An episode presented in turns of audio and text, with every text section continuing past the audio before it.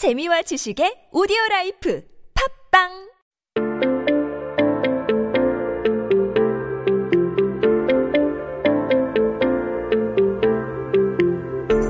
everyone, welcome back. You are listening to 한국어 천재 on TBS EFM 101.3 in Seoul and the surrounding area. You are hanging out with me, Kayla, and we were just going to take a look at some headlines that happened on this day in history. Now, today it is Saturday. It's the weekend, everybody. It's October 10th, 2020. 네, 오늘은 2020년 10월 10일입니다. 한국 역사 속에 오늘은 어떤 기사가 나왔을까요? Well, let's take a look at this here. Now, I should warn you in advance, this one is a little bit longer, and it's going to have some fairly new words that we haven't encountered before. So we're going to take this slowly, tackle it first in Korean, and then we'll switch it on over into English. Let's take a look. It says, 청소년 무절제 퇴폐 향락의 세풍조, 한국형 벙크족 늘고 있다. Now, that we're going to split this into, you know, maybe 2 or 3 parts here. We're talking about teens. That's the 청소년.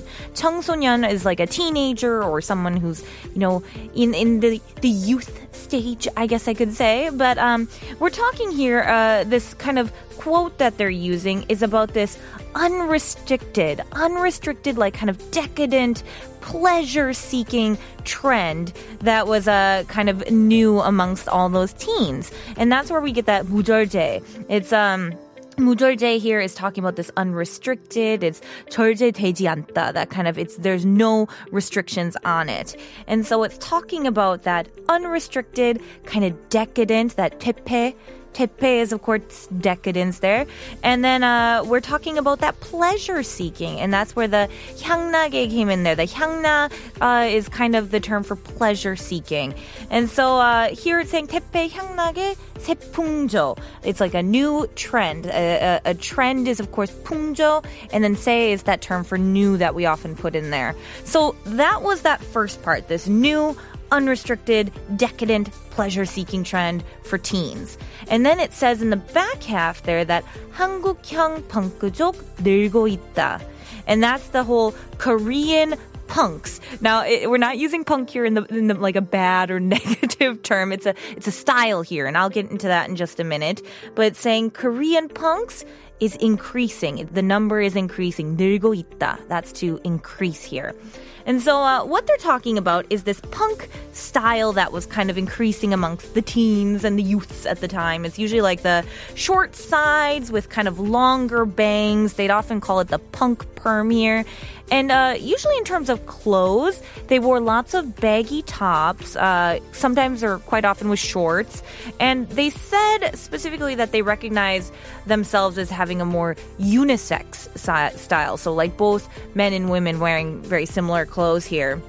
Now, I don't know if you guys know this, but punk culture actually originated in the U.S. around the 1960s or so. And it was kind of whole based out of this movement of pursuing like freedom and pleasure. And it just got so popular that it ended up spreading through all of Europe and then into Asia.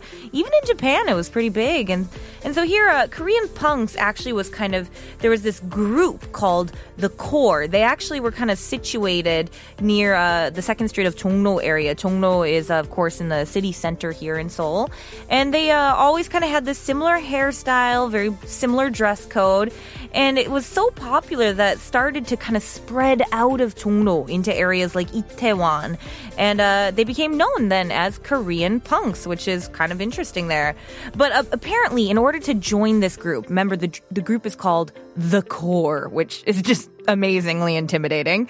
But in order to join, you usually had to use your registration fee to kind of buy drinks and food for the members, which, I mean, that's not too bad. Maybe a one-time fee there. But according to one of the psychology professors here, an educational psychologist, he said that kind of rise in that quote-unquote Korean punks here was of course affected by Western culture, and he kind of indicated it was a rebellious stage for teenagers. I don't know. I personally like to think that, yeah, there's a sense of like, you know, rebelling and like that whole, when you're a teen, you often kind of want to find your own way here, but I don't know if I would necessarily attach the negative connotation of rebellion. I just think at a lot of times in that point in your life as a teenager, you just want to try many styles and find your own thing, whether it's something that super popular or something that's completely your own. I think it's just a lot of time for experimenting. So yeah, I mean, maybe they're trying to go against what parents or society is saying, but I don't think it's got the negative connotation personally. But I don't know, maybe that's just me. I'm curious to hear what you guys have to say about that. Have you ever kind of tried to come up with your own style or clothing or whatever? Let me know. I would love to hear what you guys have to say.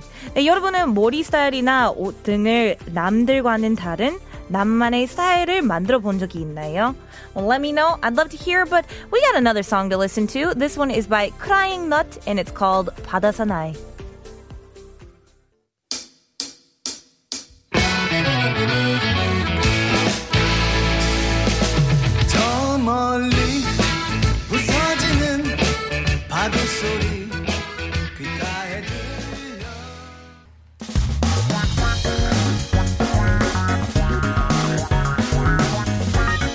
한국에 대한 최신 소식과 한국어 공부를 한꺼번에 할 수 있는 시간, Headline Korean.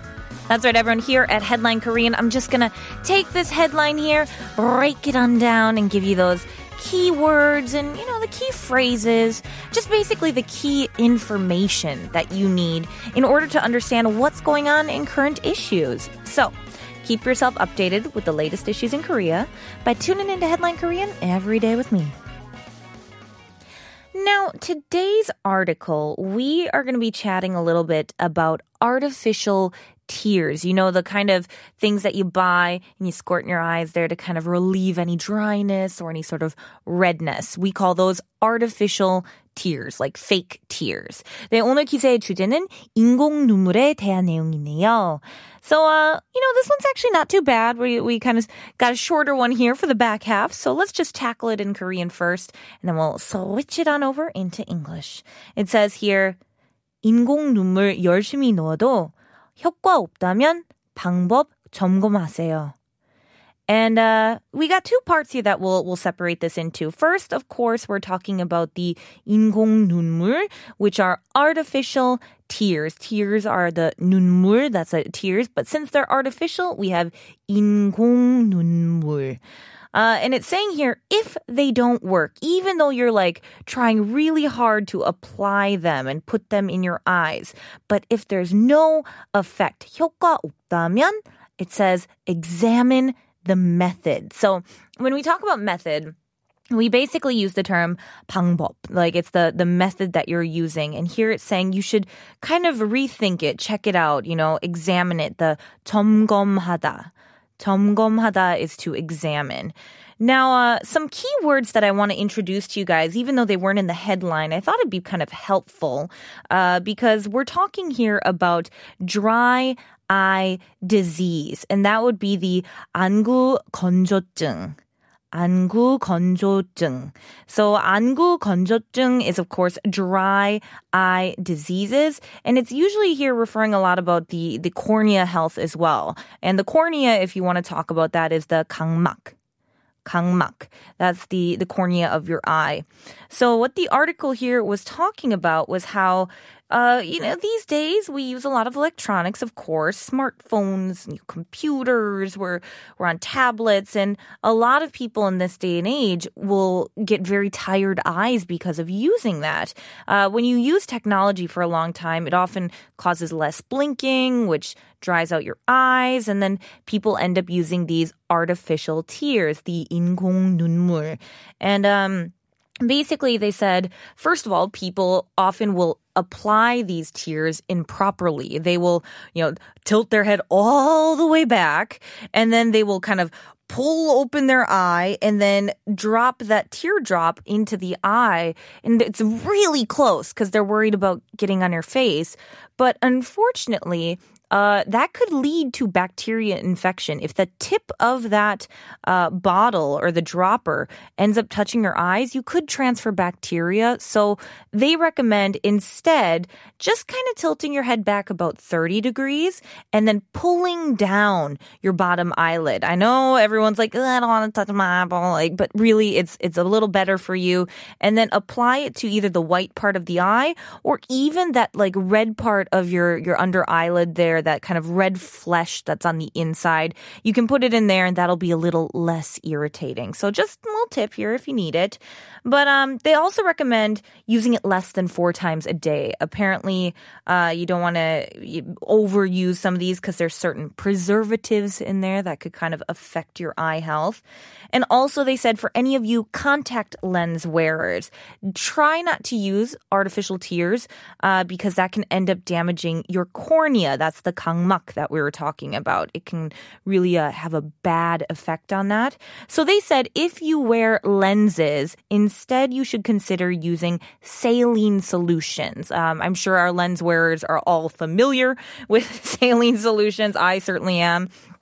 For me personally, I would say I got dry eyes the most when I wore contact lenses. 네, 예전에는 저 렌즈를 꼈을 때 뭐 눈이 쉽게 건조해졌었어요. I feel like it would be every hour I would be applying these kind of artificial tears, which I'm glad to know I don't have to do that anymore. But I'm curious about you guys. Do you often feel like your eyes are getting drier? And do you kind of use those artificial tears or saline solutions a lot?